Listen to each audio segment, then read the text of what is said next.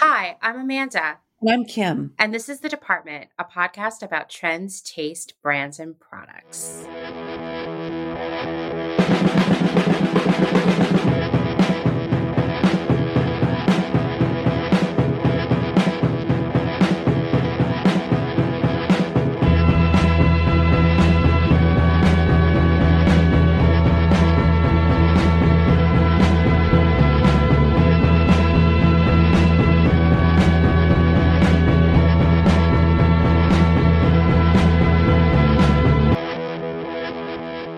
Hello, Amanda. Hello.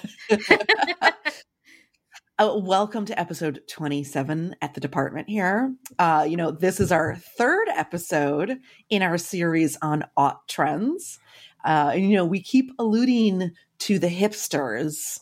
Um, so, this is actually the episode where we're going to get into hipster culture and trends in the 2000s. And it definitely won't be the last one because, Mhm. oh my God, there's so much to talk about, even within hipster culture. It's like we had 2 Mhm. parallel societies. I agree. It's really It was- interesting to me. and it was really interesting to look back and a lot of these articles that i read were think pieces that were happening during the time there's a lot of a lot of negativity yeah. um and but there was a it's just really interesting to hindsight it Mhm. and to be able to see the parallels in the reasoning why this occurred which i will get into and you know i spent a ton of time researching and reading articles and like i said and like literally it's like harvard is coming out with articles on the hipster culture and it's just so fascinating Mhm. well, before we get into it, I just want to remind everyone, um, you know, if you have a hot tip or any funny hipster stories or some thought-provoking commentary, please uh, leave us a message on our hotline, which also is a, it's it's our hotline for the sister podcast, Amanda's amazing podcast, Close Horse. Um, so it will likely say Close Horse on it, but leave it for us and just say this is for the department. Mhm. Uh, that phone number is 717 925 7417. You can also get that, um, you can access it on her Instagram, which is, you know, doing, is it's, it's got a lot of, you know, funny memes and inside jokes and little extensions on kind of what we were talking about, lots of visuals. Like we definitely encourage you to join and take pleasure in the work that is done for this Instagram account. Uh, and then we also have a great website to reference um, any of the images and all of the show notes and all of the links and books that we reference. Um, that's uh, the department.world. Lastly, uh, if you're enjoying the show, it always helps us if you leave a star rating and or a review on Apple. So Amanda, Mhm. how did the hipster burn his mouth? I, I I don't know how to crack pipe. I'm not really sure. He ate pizza before it was cool. Uh, wah, wah. Oh, that was actually funny because I kept I was like searching something else, and for some reason, the word like it was like hipster pizza kept coming up, and I'm like, what? So wait, is this is like that? a joke we should know? Apparently, it was a pretty popular joke. Wow, I had no idea. I feel so I I off finally was like, all right, auto populate. What is it? And I, I mean, that's kind of what happens when we're doing a lot of research is you just let it auto populate and let it roll and see what people are saying. Yeah, Um, I, I do that a lot actually. yeah. You're like, what's trending in this? yeah. Um, so I'm going to talk a little bit about kind of the the origin story of the hipster. Um, it's it's just a more of like a top level overview look on the hipster, and then Amanda's going to go into some really important cultural phenomena that happened as well. So the origin of the aughts hipster movement originated actually in part from the 90s alternative and indie subcultures that rejected corporations and consumerism. So, you know, it was definitely like, you know, part grunge, punk. It was a lot of like the Empire record kids that shop thrift stores and listen to pavement. Um, in a book on Wicker Park, Chicago in the 90s, the sociologist Richard Lloyd documented how what he called neo bohemia unwittingly turned into something else the seedbed for post 1999 hipsterdom. I mean, I just want to say a Mhm. humble brag Uh-huh. here. Did oh. live in Wicker Park in the late 90s. You did. I did. You remember when I told you how the one boyfriend was like, oh, um, we broke up because Amanda wants to pursue her career as a hipster. Uh, that was, in fact, because I had also moved to Wicker Park. I may as well have lived in a different country at that point. Have you read this book? What's it called? Neo Bohemia art and commerce in the post-industrial city. I'm going to check it out. I mean, I have yeah. too many books to read right now, but I'm I'll sure put it yeah. on the list. put, it, put, it, on the list. I mean, we'll, you'll probably need to read up on the next topic anyway. Um, it's just super hard to keep to keep up with sometimes. Um, but anyway, so Lloyd he draws parallels to 1920s Paris and New York City's Greenwich Village. Uh, he explores numerous facets that coalesced into creating a new bohemian enclave in Chicago's Wicker Park uh, neighborhood during the 1990s. Um, and it's kind of a narrowed in look at the microcosms of other neighborhoods that were also being cultivated in other places like Greenwich Village, Soho, Capitol Hill in Seattle, Mississippi Avenue in Portland, um, even in Brooklyn. You know, so creating these emerging epicenters for new economies of culture and capitalism that were actually attracted attractive to neo bohemians, you know, like mm-hmm. coffee shop culture, music scene, thrift and indie shopping destinations, all those things, which in turn kind of caused trends that started to shape global cities. Um, so this created a sub subculture that would be the platform in which the 2000s hipster counterculture took off, as well as the reinventions of decaying districts by artists was built on and mirrored in urban areas all throughout the aughts. So, in many cases, this is how some of these key neighborhoods gained their relevance. The artists came in and gentrify and get priced out and displaced, just like the original locals before them, mm-hmm. mm-hmm. only to pick up a new spot and the cycle continues. So these neo bohemians moved into more dilapidated and industrial areas because the artist lofts and rent there, there was artist lofts, which mm-hmm. were you know kind of in, in their their circles were kind of a cool vibe, but the rents were just low. Then, in, when the 2000s hit and the industrial aesthetic was considered cool and nonconformist, this was the case of Williamsburg, where I lived in the early aughts until I moved to LA in 2016. Um, and the hipster hipsters after um, them actually embraced that dilapidated and gritty um, environment almost like cockroaches. They can kind of make anything habitable and not just habitable, but desirable. Yeah. And I'm not calling hipsters a cockroach because I, I, definitely associate myself with one, but it's kind of, I think it's really interesting that you do look around at some of these neighborhoods and they were not they you know, I mean, and that's kind of what um, gentrification is, but some of these neighborhoods were actually just so undesirable and so impossibly industrial you know you wouldn't have even thought to live in them you know in yeah in the 90s i mean wicker park was not nice now i i hear it's fancy and there might even be like an mm-hmm. urban outfitters over there or something but it was pretty dangerous and uh-huh. In relation to a lot of the rest of the city it felt really off the beaten track like it was a little bit more complicated to get to the other side of town and you know i remember like the week i moved to chicago one of my roommate's friends was shot in a drive-by in Wicker Park. And that that's where it was at that point. There was a lot of mm-hmm. gang activity, there was a lot of crime. It wasn't fancy like like there was a Jewel Osco grocery store and that was about it. Like wow. yes, then some coffee shop like a coffee mm-hmm. shop opened and a used bookstore and venues, but it took a long time. And then all of a sudden, when the hipsters moved in, everyone had to move out because everybody's apartment was being sold and turned into condos. Like the yeah. gentrification happened in like six months. It was pretty yeah. wild. I, I, remember Williamsburg was very dangerous. I had been I had been chased multiple times in broad daylight. I had some guy like chase me down the street who clearly had a mental mental issues, um, throwing um, rocks at me and calling calling me like uh, bourgeois, even though I was like you know, pretty gritty looking. um, but I, you know, I get it. I mean, I had to call the cops and everything on them. Um, but you know, in general, you know, it wasn't really safe to walk walk late at night. You know, mm-hmm. but it did it it did start turning around, and people were getting priced. Well, they were actually getting a lot of cash to move out of their apartments. Yeah.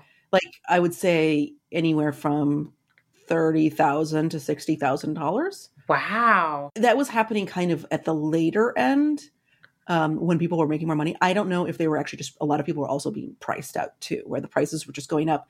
But that we had a lot of um, the rent control. So a lot of these rent control places they were they were paying people off to move out so that they could you know renovate and then yeah. yeah. You're totally right. The dangerousness is something that was very palatable. I remember my parents actually came to Williamsburg and they could not get out of there fast enough. I mean, I remember there was this Kinko's in my neighborhood that was like you didn't, you know, I rode my bike everywhere at that point, and you wouldn't even want to ride your bike by this Kinko's because, you know, it was open 24 hours. And it was like just everything bad that could happen after dark happened at that Kinko's. Like, oh you know, there's like a lot of like drug dealing and prostitution and just like really wasted people one time I was out and I had to, uh, this is like, I'm still recovering from this. There was a kink, mm-hmm. I had to stop at the Kinko's to use the bathroom. Oh my God. No. And Kim, Kim, it was like blood mm-hmm. everywhere in there. Oh and I, oh my God. I was like, yeah, I guess I'm just going to pee somewhere else. Like, this is like, I don't know. There was some sort of sense of urgency where, like, even though it was only a few blocks from my house, I couldn't go back home and I didn't want to pee when I got to the bar. And I have no idea why any of that was happening. But like that was the kind of neighborhood it was. And then yeah. like I remember the turning point for Wicker Park in a lot of people's minds was when they built a Starbucks. Mm, yeah, absolutely. Happened so fast after that. Then we were all moving to Ukrainian Village. Then no one could afford that. Then we were moving to Humboldt Park, and everybody was being pushed further and further west and watching their apartments turn into like hideous modern monstrosity mm-hmm. condos. Absolutely. I think you're totally right on that Starbucks thing. I'm I know that they probably have a strategy mm-hmm. to take over. I'm sure they do, or at least or at least they did then, you know, because I wonder I mean, I also just think of Portland when I think about this. I even think about LA. You know what? Uh, they've been kind of running out of places to mm-hmm. gentrify. Mm-hmm. You know, in Portland, all the people of color or, you know, lower income people have been pushed out of the city to the suburbs. Mm. It's like the inverse of what happened to cities in like the yeah. 70s, you know? Like now only wealthy people live in the city and primarily white people. And I would suspect that Chicago has just based on what was happening when I lived there has also yeah. pushed everybody who's not white and upwardly mobile to the edges of mm-hmm. the city. We know that's what's happening in LA, you know. It's it what what will they gentrify next? Like malls? I mean, well, it's it'll go the it'll start going the opposite way because now everyone's trying to live in their, you know, in the, the desert or in, you know, That's true. That's true. So we're going to see an inverse yeah. again. So like most countercultures, hipsters were heavily enmeshed with the music culture and scene. So, from the 90s music and art subcultures, it is no surprise that they were arguably birthed essentially from the emo kids and evolved from there. You know, white belts, floppy hair. I had a white belt. Did you have a white belt, Amanda? Oh, forever I wore that white yes. belt it was just dilapidated by the time. Yeah, it was like it was no longer white. yeah, exactly. The white belt was basically a signifier. I remember in that early time period of if you're kind of like a kind of cool, sceney. It was it was mm-hmm. before the word hipster even was a thing. Yeah, yeah, totally. It was in that like very early aughts proto hipster era. Yes, you know yeah. Yeah, but you but you knew that you you'd find some sort of kinship with someone if they were had the white belt. Um, so there were quite a few stages and developments that happened during this period of like the hipster development. There was electroclash that was like kind of in that earlier part of the century, which was fostering this 80s and 90s new wave disco. There were the mods. There was the gritty New York rock and roll kind of moto culture. There was this like blue collar working class authenticity culture. Um, I talked about last week um, that like ye old everything with handlebar mustaches and plaid shirts. Uh, that's my favorite. I'm just gonna go ahead and say that. Usually, if you were a ye old hipster, you were particularly smug. I think that's a great way to describe it. like just really there you just your taste was so um finely tu- finely tuned to what you thought was the most, you know, ele- elevated of tastes. Um, I feel like these ye old hipsters were really prone to mansplaining, yes. like a lot more than other hipster men. Oh, did you know some ye olds? I mean, that was like so popular yeah. in Portland. You know, there were all these barber shops that were ye old barber yes, shops where you get that terrible haircut and yeah, and they just uh, waxing your mustache, oh. not in the way that I wax mine, you know, oh. like it was oh. just uh yeah. I mean, I didn't those kinds of guys had no interest in me, but they definitely were like bitchy to me mm-hmm. in passing. You know what I mean? Like if if someone tried to set me up with one of those guys, I was like, oh, this is like doomed. You know? we have nothing in common. we have nothing. I'm way too rock and roll for these ye old time mm-hmm. guys, you know. I mean, and they all everyone had their own music that centered around their culture. Like as everything kind of started growing out, it was, you know, the ye old what were they listening to? what are you like Mumford and Sons or something exactly, like that? Exactly. things I hate, you know? Yeah, totally. the ye olds. Um, it, well, there was also, you know, kind of like the um this the socioeconomic part of the hipsters as well, because there was the trust funders. Mm-hmm. You know, you could mm-hmm. be on in any of these different kind of se- segments of the hipsters, but some some of some of them just did not work. you know, mm-hmm. and just had a ton yeah. of money. And those were the trust funders. And that was kind of like a really big wave of hipsters were these trust funders. Oh, I know. Trust me, I dated all of oh, them. Oh gosh. there was like the art school educated ones or you know other you know liberal arts educated um you know in the middle class and there was kind of like the more lower class kids also who were really in it was that was kind of like that you know, lots of like thrift DIY, you know, they were kind of the most authentic. I would probably mm-hmm. say. I think the art kids were pretty authentic too, you know. Um, yeah, yeah. But once you got started getting to trust funders, you're, you know, you're like, oh, uh, you can just buy, you can just buy your way into everything, and that's kind of, that's kind of actually one of the things I'm going to get to, which is really interesting about how this culture was actually based on consumerism. Oh, yeah, yeah, for sure. So, why did it evolve? Okay, so well, mainstream culture, as we talked about in the past two episodes, was really something to behold. You know, we talked about the influence of celebrity style, raunch culture, reality TV. You know, hipsters could not stomach the early aughts and were alienated by mainstream culture and all of their icons. So they created their own world with its own references. Hip, ironic, irreverent, and kitschy. Oh, and most importantly, counter to all mainstream cultures at the time. Yeah, I think that's really important to underscore. Mm-hmm. Microeconomies flourished. And then, obviously, you know, after some time passing, of those, you know, uh, nonconformist trends actually started to appeal to the masses, which I'll get to in a little bit. Um, and I feel like that's sometimes forgotten, though. You know, kale, coffee, urban farming, localism, niche everything. You know, but at this time, this kind of consumerism, shall I say, pre conscious consumerism, was very mm-hmm. individual to these communities. It was a very proud and loud revolt against consumer habits and trends. Um, Neil reminded me that during this time period, post 9 11, you know, Bush was kept kept pushing for, you know, buy American and you know, consume, consume, consume, consume. And I think that that kind of got twisted a little bit, and you know, hipsters just revolted against it. Um, mm-hmm. And hipsters were the new urban bohemians who consumed and produced in alternative and often indie ways.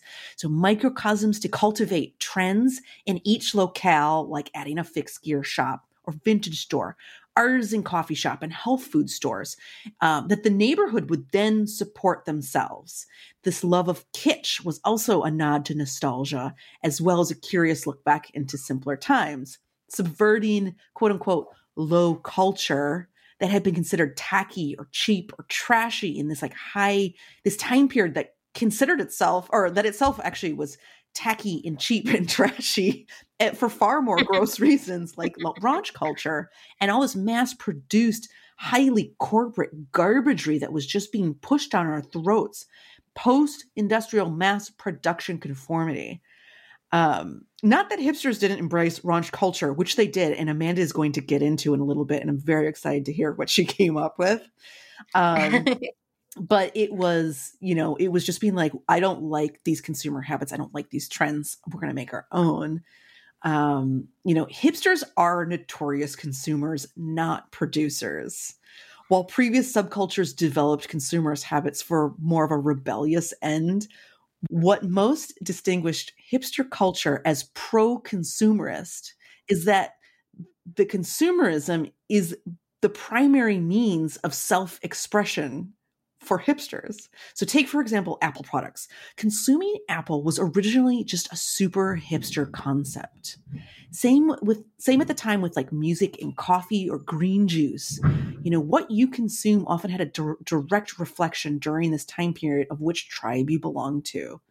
There was a consumption or anti consumption of DIY as well, teaching yourself how to play the banjo, thrifting and fixing clothing like Pretty in Pink, homemade art installations, etc. I remember there was this amazing DIY magazine, Amanda, that I texted you about yesterday because I was just, yeah. I, I, I just, I remember loving it. I bought it every single month. It was called Ready Made, and it was all about this burgeoning DIY culture with a focus on interiors and fashion. Did you read Ready Made? Oh, I I loved it. I loved it. And I think I'm glad you're talking about the DIY aspect of hipsterism because that was mm-hmm. massive in Portland. Mm-hmm.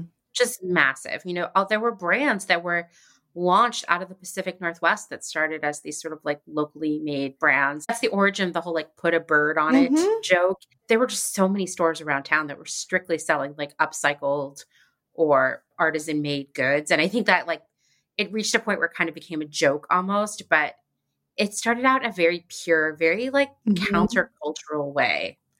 And it clearly blew up because the demand was there. Like mm-hmm, mm-hmm. like within that culture, people wanted to support local that was really important was hipsters supporting hipsters essentially you know and these mm-hmm. neighborhoods were so successful because of that support. So hipsters didn't really generate new cultural forms but instead retool old counterculture symbols and tropes. So in this new york times article that has been referenced in so many of these think pieces that i've read um, it's called what was the hipster? I think it was written in like 2010 or something uh, Mark Greif evaluates the hipster's creative expression. Obviously, it is exaggerating, and he even says that he's exaggerating, but he says, uh, and I quote, you know, one could say, exaggeratingly only slightly, that the hipster moment did not produce artists, but tattoo artists who gained entire generations' arms, sternums, napes, ankles, and lower backs as their canvas. It did not produce photographers, but snapshot and party photographers. Last night's mm-hmm. party, Terry Richardson, the Cobra Snake. It did not produce painters, but graphic designers. It did not yield a great literature, but it made good use of fonts. And hipsterism did not make an avant garde, it made communities of early adopters which is so poignant because mm-hmm. that's you know that's kind of what happens at the end of where the hipsters went and i'll get into it in a little bit. So they embraced being unique and nonconformist which led to a need to seek out obscure things irreverent things or funny ironic things. That in itself was a f- sort of an art form itself. How to reinvent vintage clothing and furniture low class paraphernalia, ignored neighborhoods in disrepair, local economies and slow food, indie makers, and notably indie music or music unheard of for over a decade. Anything that was in the mainstream that hadn't been incorporated in this increasingly expanding marketing machine was pretty much ripe for the picking. Um, so there's an article called hipster the end of western civilization. From an dark. It's really i mean like i said there was there's a ton of negative dark um angsty articles out there. This was kind of one of them where it is like it's okay anyway it's from adbusters article in the late aughts by douglas speaking of hipsters okay adbusters was like the ultimate hipster magazine because it also cost like twelve dollars. Oh, really? Yeah. but it had like only one article and mostly pictures. Well, I mean, when what you do find is um hipster, it's like one of the worst insults is to call a hipster a hipster. Um, like yeah. hipsters will deny it. And so this person, because he knows so much about the intricities of the culture, clearly was a hipster.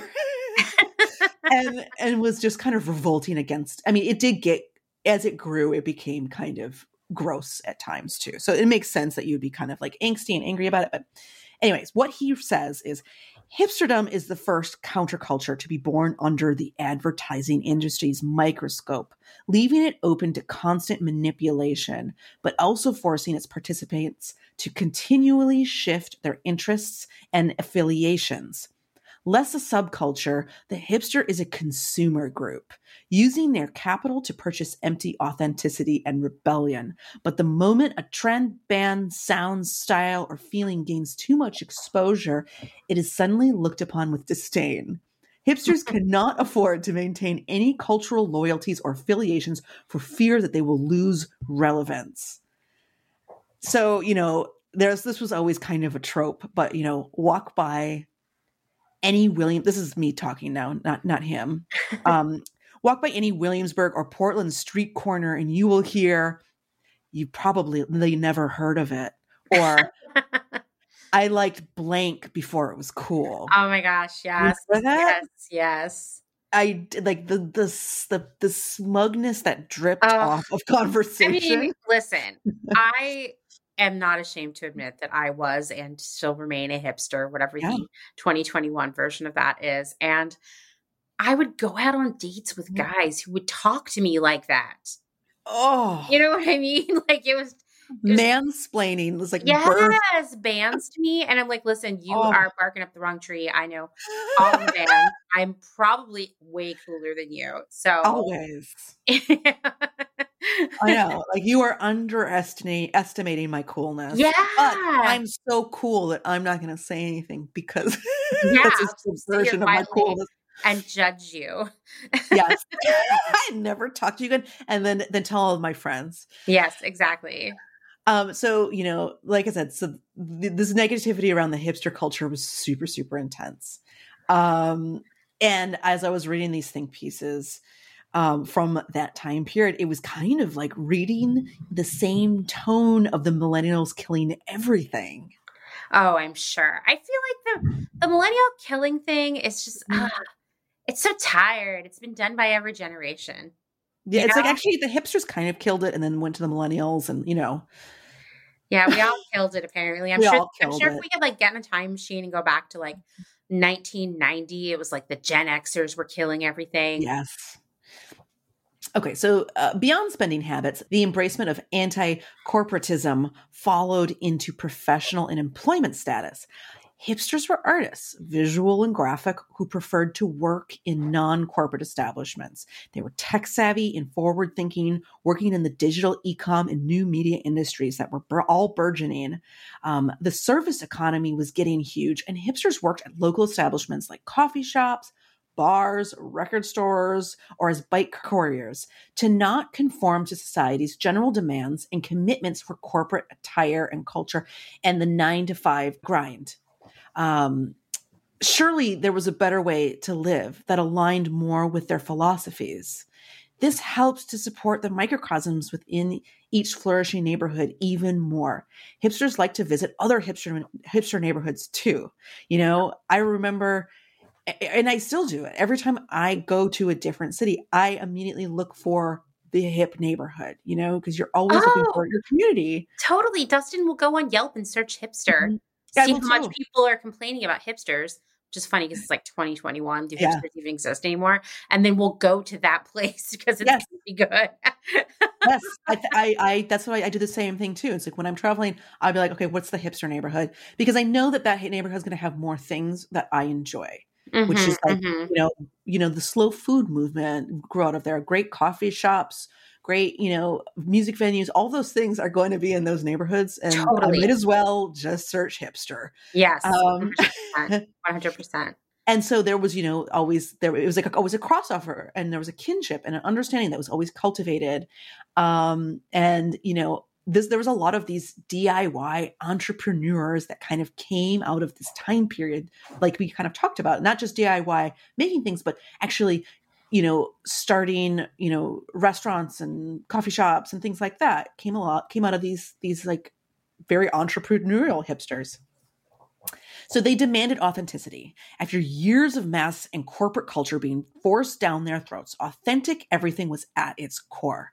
Sometimes it was seen as mainstream trends, but you know, kind of in this like make it authentic. So take for example the trucker hat, but not Von Dutch, like the real vintage sourced ones. That was something that was like it crossed over from mainstream and then you know it hit really hard in the hipster, but you wouldn't wear the Von Dutch one.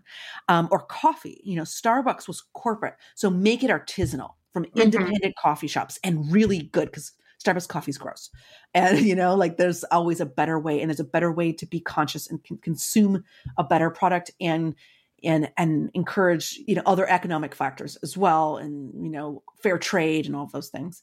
Um, tattoos that we talked about last in our last episode, but make it authentic or ironic, you know, which kind of got lost for this last decade. Um, authenticity kind of moved into disruption and the glamour of branding. But now, you know, Gen Z kids, disillusioned with the millennial movements, are demanding this authenticity and nostalgia and irreverence all over again, but kind of in a more PC way. I think it's interesting to note that you know they they we embrace technology in a way unlike most other groups. Um, you know every single article from that time period mentions this as an identifier of hipsters particularly apple products. In the aughts you know hipsters were synonymous with being obsessed with apple and technology which is now just so mainstream you kind of forget where it started and the negativity surrounding it and, or maybe it was jealousy i don't know but it was like Apple iPods. What a blast from the past. Yeah. Um, those were synonymous with being a hipster, essentially, you know. Um, mm-hmm. They also made good mm-hmm. use of new media blogs. I remember reading Free Williamsburg, this blog that was just like a mainstay of culture and and music and, and exploration and discovery uh, and it was based on obviously it was based in williamsburg and it was about the williamsburg scene and when I lived in Wisconsin, I would read it and learn all about all these movements and things I was missing out on um, and felt some sort of connection. So obviously, when I moved to New York, I eventually, you know, moved to Williamsburg because that was kind of my my tribe. Um, you know, and out of hipsters, we got a lot of, you know, fashion fashion things like knits and tees, which Amanda's going to get into, the skinny jeans, um, Mm-hmm. Scarves, as Amanda, I don't know if you're going to talk about this, but I think we have to talk about it at some point, were so huge. We'll do that in another episode because okay. I could go off on scarves. it's hilarious. And, you know, when I worked at Oak, we sold massive amounts of scarves, yeah. especially the that um Pakistani scarf. Oh, yes. Yes. We'll do we'll do scarves. It's a whole segment for sure. Yeah, it's a whole Amanda can do the scarves because that was that was her department. um vintage clothing obviously was also really popular. Beards and highly groomed mustaches, mm-hmm. plaid flannels, birds or owls. Yeah, it's just so random the things that we picked. You know what I mean? it was like a mixture of like kitsch and rock yeah. and and and anti-consumerism. It was just a bunch of different interesting things. Um, I hip or dangerous or hip or homeless was this quote unquote game that we played during this time, which you know obviously is not PC at all. Um, but I do remember seeing people on the street and thinking their style was really cool until suddenly they kind of would stop and start dig th- digging through the, the garbage can and I would realize that they weren't hipsters. That was like there was a homeless person, and I would just feels so terrible. You know, it's like like we appropriated homeless, like yeah, you know, like the homeless look as like a cool look, which is really you know fucked up. Fucked up. The level of privilege that hipsters had, mm-hmm. I cannot underscore enough too, because we are yes. primarily Thank talking you. about a subculture of white people that was yes primarily and, and had no sense like there was no self-awareness that it was like Yeah. we should have white trash parties. We should dress homeless. We should Mhm. form rap groups. Do you know what i mean? Like it was like we're going to appro- appropriate everybody's culture and I just but just ironically like we're not our hearts aren't in it. We're just doing it for irony and that is just so privileged. I, just so gross Mhm. you know? We didn't recognize it. No no And there was no accountability. Mm-mm. Um, social media was also basically Friendster. You know, it was just a it was a very bizarre time. And, you know, and of course you look back and you're just really re- regretful of some some things. Um and I know that you're going to talk about Vice in a little bit and like and like that that is just like the kingpin of this Oh. whole thing. yeah yeah As I mentioned, you know, the origins come from the bohemian roots with an emphasis on nonconformity and authenticity, shooing anything mainstream or chain unless it was ironic. And I mentioned irony last week as a rather significant driver of trends, and Amanda just brought it up, which was even more amplified by the hipster movement. But as the irony of hipster culture becoming mainstream culture, the irony I think is sort of lost. yeah for sure definitely i mean that's a whole that's a whole thing right there you know Yeah. yeah, I'm just like that's like kind of ironic, you know, um, especially the irony of just like the just all the negativity also around around you know hipsters. Anyway, so the original hipsters were tastemakers. They were on the forefront of so many not extremely mainstream trends. I mean, this begs to ask: obviously, are hipsters still around? I mean, yes, there are trendsetters and style forward people, but a lot of, of the ideas that were considered counterculture are now mainstream hmm in essence, the hipster culture is, for the most part, mainstream. hmm I it is it is so fascinating to think about, you know? Uh, and I would guess ultimately the internet and social media expansion effectively collapsed the hipster movement, but also amplified it to the point of being mainstream, you know? Um, so to the point that the hipster quote unquote taste and sensibilities, which were often supported and adapted by the graphic design circles and tastemakers who embrace those typeface trends that were really big during this time period, you know, they created that minimal and blanding aesthetic that is now so mainstream, it is now subverted into being not very cool. You know, DTC brands really popularized this sort of aesthetic, but it was the hipsters that originally developed the brands first, like Warby Parker back in 2010 hmm which makes the case for hipsters being the original disruptors and original thinkers in the new millennia, setting a mindset for the audience to basically become this disruptor utopia of people embracing um, hipster culture and aesthetics. Um, you know, in his 2015 book, The Flat White Economy, McWilliams sees this phenomenon of the young, hip entrepreneur as the central element of the new world economy. So the term flat white economy um, is named after the increasingly popular coffee drink, which has been adopted by hipsters all over the globe. Um, how the digital economy is transforming London and other cities of the future, McWilliams suggests that hipsters and their ecosystem represents the future of British prosperity. They tend to be greener and more ethical and work in the industries beginning to drive our economy, such as e commerce and marketing. Where these creative internet driven businesses start to gather, independent retailers and restaurants spring up around them, kind of like what I was talking about, you know, um, earlier. So, particularly coffee shops. This forms a kind of symbiotic relationship where independent businesses thrive and compete with one another, boosting the local economy. A good example of this is on Old Street in East, London, where cheaper rental spaces attracted internet based startups and subsequently more bars, coffee shops, and restaurants. So, millennial spending habits also play a part. Because of the high cost of living, millennials are less likely to save money. Instead, they spend disposable income on experiences such as brunch. This mixture of creatives in close proximity and more lifestyle spending results in a kind of renaissance effect where businesses as well as consumers encourage and influence each other to be excellent and innovative. This is usually good for the economy, and we're starting to see the effect take place in cities across the UK and across um, obviously America, literally everywhere. I mean, it has its drawbacks. You know, flat white economies can contribute to problems such as gentrification, as we talked about. As middle class workers move into cheaper areas, they may price out locals as property values go up. So, I, I don't know if you have anything to say to add to that. I mean, I think it it is true, you know, when I think about a lot of the biggest brands and I mean, and this is not just we're not just speaking of clothing here either, that no. began to emerge around 2010 and really came out of the recession on top. It was very hipster driven. For example, the Ace Hotel, right? Oh my God, what a good example. Right. And eh, they're still yes. trading on that. And I'll say, you go to the Ace Hotel in New York, and uh, I've had to spend too much time there. Oh my god, you uh, have. I remember. It feels so mm-hmm. dated, so dated.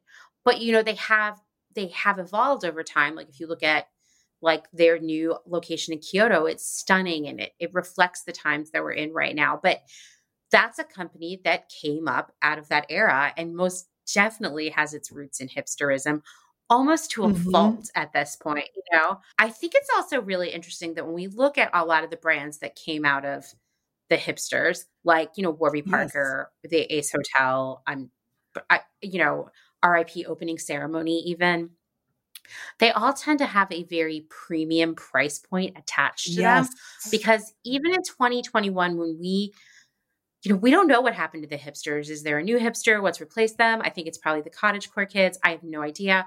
But people look at hipsterism as a premium product. It's worth paying more for. So it's like mm-hmm. now that the backlash has kind of disappeared, hipsterism is more valuable than ever. It's like the hipster tax. It's like you will pay more for the the clout I think so too. I think so too. Stumptown Coffee, that's another one.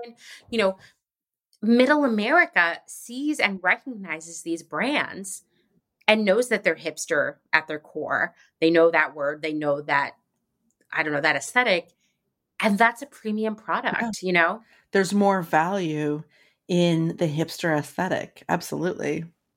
Yeah. The hip, the cool. I mean, also, you know, the, the, with the Instagrammable like mm-hmm, if you can mm-hmm, Instagram mm-hmm. your moment, like if you can Instagram this, you know, fifteen dollar ice cream cone, it's worth the price.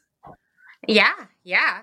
Yeah. Absolutely. Yeah. Absolutely. I mean, there's tons of businesses, well, maybe not right now today, but in 2019, back in the old times, that uh they stayed in business solely because they were Instagrammable. It wasn't even necessarily the product was that great, especially like when we talk about foods and mm-hmm. beverages, mm-hmm. you know? So I do think hipsterism is like, I don't know, it's like a high value aesthetic now.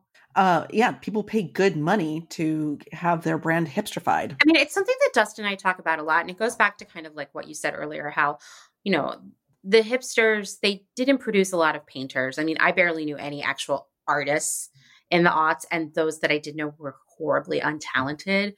Hopefully, none of them were listening to this, but they were doing terrible art. Mm-hmm. But I know tons of amazing, you know, graphic designers. So good. And and like copywriters mm-hmm. and stuff like that. And all of those people now, they're steering culture and have mm-hmm. been for the last decade. They're the ones who are picking cool songs for car commercials. Mm-hmm. They're the ones who are making wacky KFC products. You see their influence in everything that we buy or like is we're exposed to, I guess, in terms mm-hmm. of like marketing and advertising. And I think it's like they've taken their own aesthetic and they made it this mainstream thing mm-hmm. now. And they commercialize their their creativity. Like instead of having instead of instead of being an artist, you could make a like make a lot of money being a graphic designer. Well, there was just like a lot less concern about selling out with our generation. Yeah. Because it was just like, yeah, you got to make a living. Okay. You know? yeah. so by the end of the aughts, the word hipster and culture around it was ravaged and really devolved into something kind of grotesque. Uh, an aesthetically led self obsession with an alignment with party culture and gross misconduct led to the word hipster becoming sort of actually like a really offensive slur. Um, mm-hmm. As the original hipster was watered down and associated with just lots of different subsects of people and partiers, and like actually the younger generation, you know, any mm-hmm. any kid was technically a hipster because you know kids just are moving towards trends, and a lot of them started just you know em- embracing this hipster culture. So I think that the youth were starting to all just be called hipsters. Like if you shopped at Urban Outfitters, I've even read if you shopped at um, American Eagle, and I was like, "What? Stop! That's not stop." So no. I think the watering. I know. I'm like that is not a hipster, but okay, okay, weirdo. Whoever's reading this article and clearly doesn't know what they're talking about.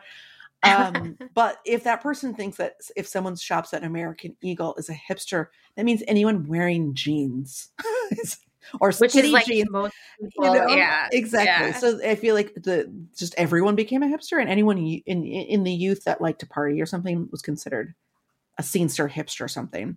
Um, so there was this huge kind of loathing towards this group. Um, do you remember that time period when people were really just like hating hipsters and it was just like they were it was like they were the scum of the earth yeah yeah i mean people would heckle me from cars i oh. think that's so ironic because like probably the person who was yelling that out the car window at me was wearing fucking skinny jeans you know yeah exactly you're like you, the kale salad that you enjoy and that coffee that you're drinking yeah thank you. You're us. welcome thank us because kale used to be hard to find okay yeah, exactly. you know, mockery is the greatest form of flattery. I mean, Portlandia mm-hmm. um, took the urban hipster and made a whole show about it. Uh, but it was like a group of hipsters making a show about yeah, hipsters, you know? Yeah. Um, you know, and then, you know, they they made fun of this culture going so far as having a hipster Olympics in Berlin in 2012. Do you remember reading about this? Because I do. No. I highly encourage that you just take a peek at it. There's like mustache competitions and a horned rim glasses throwing oh my competition. God, forget the glasses. yes, a con- there's the record spinning contest. Oh my right? goodness! The turntables and records. Yes, um, there's a canvas bag jumping event. anyway, there was a bunch of things. It only happened once, but it actually looks hilarious. There's an amazing op ed in the New York Times that claims that lesbians were the original hipsters. So, Krista Burton argues lesbians were working on communal organic farms and freaking out about pesticides decades before the rest of the country. Who do you think made food co ops cool? Lesbians did, my child.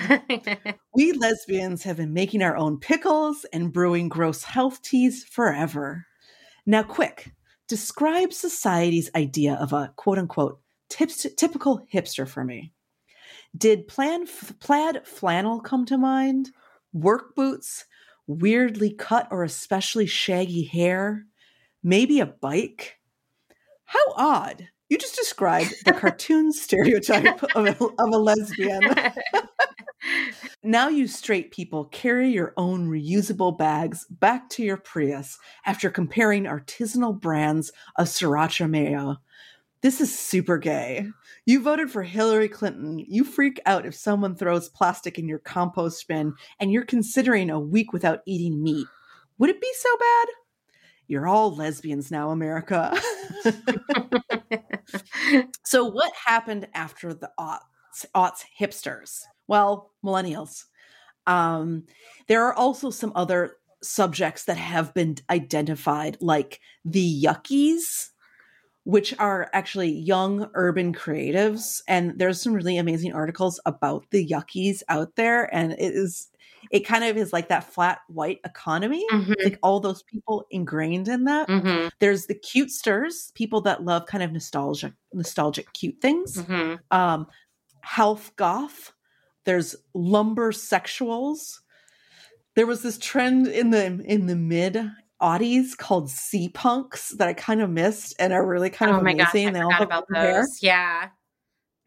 and kind of what you had mentioned is cottage core. I mean, there's a lot of different things that are happening. I, I think the things that are really going to move the needle, though, I don't know if cottage core will move the needle. I kind of think it might. It's just, it's just like a a really interesting trend. Mm-hmm. Um, you know, but I do think that the Gen Z generation, as just a generation themselves, will likely have a massive impact on consumer behavior the same way that millennials did. And they already are with the demand for maximalism, the dan- demand for um, accountability, the demand for um, sustainable lifestyle things. You know, all Mm-hmm. that stuff is going to keep building because now Gen Z has the buying power to support it.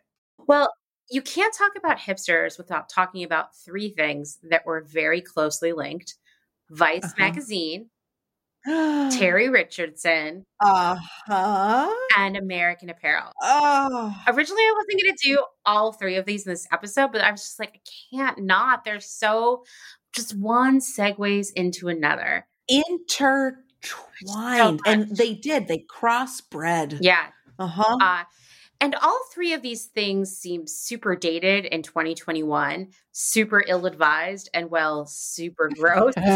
so, what a great series of things to discuss. I mean, I got to talk about going on dates to strip clubs in the last episode. So, Mhm. now I'm going to talk about even grosser things. yeah. And I'm excited to break it all down because I think we're going to start to see that hipsters weren't exempt from that shitty sexist raunch culture of this mainstream. Like raunch was universal, baby. It's everywhere. And I Was would argue that perhaps you be the judge. The hipster version of raunch was actually worse. Like more Yeah. traumatizing. Let's say that yes. right? Because it's like the Yes. mainstream raunch. It was just kind of like bad taste or something, right? But this is like insidious because, Mhm. As Kim was talking about, there was this expectation that I don't know, like hipsters had more integrity, that they were more authentic, right? And that they rejected mainstream culture. So if you were part of the hipster demographic, you had no choice to embrace these things and be okay Mhm. with some pretty fucked up shit. That's how I would summarize it, right? Yeah. Like you had to look the other way, which, like Yeah. I said, there was a lot of privilege and bad decision making happening anyway. But Well, and everyone there was like all these articles that time period where it was all about like sex sells. And people were Yeah. just jumping on board and it did sell. it worked. it did sell. It did sell. Like Yeah, pharmaceutical companies were starting to use it, you know? It was like really gross. It was really gross. So Mhm. it's hard to know where to start, but I guess we'll start with Vice. For more Mhm. than two decades, which, gosh, that is like so long, this iconic magazine was like the print version of hipsterism in a glossy print, like paper form that was available for free at many of like the coolest boutiques, like skate stores, record shops, you name it, across the world, including all of the American apparel locations. And, And- it was free too. It was free, yeah, and that Mhm. That was a big deal because it Mhm. felt very premium. It did. It was a thick book Mhm. with amazing content that came out every month and you were excited to get it. You go to the American Apparel to get it. To get it, and it was like way cooler than any other magazine out there. Just like nothing came even close to this. And virtually every issue published during the odds contained a full page ad on the back cover, if not more ads inside from American Apparel. of course. Of course, right? If Vice magazine and American Apparel were a Venn diagram, there would be some very serious, heavy overlapping. And I think that section where they meet might be called cocaine, but I'm not sure. yeah, there's a, it, it could be it could be a lot of things. Yeah, it could be a that- lot. That could be in there. None of them are that good. Mhm. they're all, they're all, they all have side effects, if you will. A lot of the information I'm going to share here comes from a New York Magazine article called A Company Built on Bluff. And you are going to see that this is like the perfect title for the story of Vice Magazine. Mhm. And this article is a super valuable resource. We'll link it in the show notes because I found it very difficult to find good info on the origins of Vice and kind of like what Mm. happened here. It's just like, this is the only person who really, really wrote about it. And I will tell you, because I don't have all day to talk about this, I'm going to give you the summary version of it. But this article is definitely a good read. You're going to learn so much more stuff. So, Vice was founded in 1994 when Suroosh Alvi Gavin McInnes and Shane Smith used money from a Canadian government welfare program to start a magazine in Montreal. That that magazine is still published in a paper edition, although I haven't seen one in a while. It's very ironic in an era where magazines are definitely not thriving anymore and they're even like, you know, shutting down and shifting to online only. And I know as of now Vice has many other ways in which they reach people that it's interesting to me that the magazine still exists. Uh, I'll tell you, the content specifically from the aughts has not held up. For example, the Vice Guide to Shagging Muslims really feels offensive right now, right? oh my gosh. And now it's just, I mean, there was just so much of it. But the depravity. Oh. Yeah, it was just so gross. But nonetheless, for the aughts and maybe the early oddies, it offered an outlet for people who found the mainstream culture and mm-hmm. all of mm-hmm. its like, you know, juicy tracksuits and Ed Hardy hats very, very lame. You know, as yes. Kim and I were talking once again, I'm like, wow, there were like really two primary cultures, at mm-hmm. least in the United States in the early aughts. Not to say that there weren't many other subcultures and groups of people existing, but these were the two that seemed to be driving the things that we bought, the things that we saw on TV, that kind of thing. It was that like mainstream culture that we've been talking about, and then this hipster culture. Now, as I mentioned, there were three founders of Vice. There was Suroosh Alvi, who was sort of like the captain of the ship. He kept things going. There was Gavin McInnes, who was mm-hmm. responsible for the editorial voice. And that's really important to keep in mind for something I'm going to tell you later. So please put a pin in that. He created the voice, the tone, the vibe, if you will, of Vice, which was very ironic to a point where sometimes you would be like, is this ironic or is this offensive? I can't mm-hmm. tell. Shane Smith, who I would say now, I was talking about this with Dustin earlier, has really become the face that most people associate with Vice. He actually handled ad sales and he told everyone that they were going to get rich off of this magazine. And they kind of laughed, but ultimately he was right. Uh, McInnes called him bullshitter Shane. And perhaps I would say he did earn that title when he pulled off all kinds of schemes like mm sending a few copies of the magazine to a record store in Miami and then a few more to a skate shop in LA, and then telling advertisers that they were distributed across North America. An ex girlfriend of his, uh, Jessica Lowe, said Shane would talk all the time about how stupid people were for giving them money. in 1998, Smith told a reporter that a wealthy media mogul in Montreal named Richard Szalwinski had invested in Vice that was actually not true at all. But huh. somehow Szalwinski heard this and was like, okay, well, you know, let's see what these guys have to say. He scheduled a meeting and he ended up investing. So the guys took that money and in 1999, they moved to New York to work out of an office paid for, you know, by Szalwinski. When a Canadian reporter came by to do a profile, the company paid a friend to pretend he was an MTV executive interested in a Vice branded show. And this is just like how they operated all the mm-hmm. time. Of course, then the dot com bubble burst and all of their money evaporated. But this was like the magical hipster era where a magazine could solicit work just by paying with booze and access to super cool parties. So they were able to grow and thrive sort of just by like, oh, I don't know, not paying for any of their content. Wow. But then still selling ads. Think of all the edgy content of that time. We had party photos in there, really interesting fashion spreads, the legendary do's and don'ts, which was their yes. segment. And there was at least one, if not two books made of the do's and don'ts mm-hmm. that we sold at Urban Outfitters, and we sold a lot of them. There was actually some real news in there too, like a lot of coverage of the failing global drug mm-hmm. war the fight. They did some real hard they hitting did. articles. Did. You were kind of shocked that, that that that they could, you know, completely insult and degrade a woman in the do's and don'ts, and then turn around and do these insane articles about like like like society pieces. You're just like, their articles were always so good, and I felt like it was like they came from a different mm-hmm. magazine, mm-hmm. like they were covering AIDS long after the rest of the, the sort of like industry had forgotten about it. And I appreciated mm-hmm. that. Like they went hard on the journalism. Like I read Vice for the mm-hmm. articles, you know.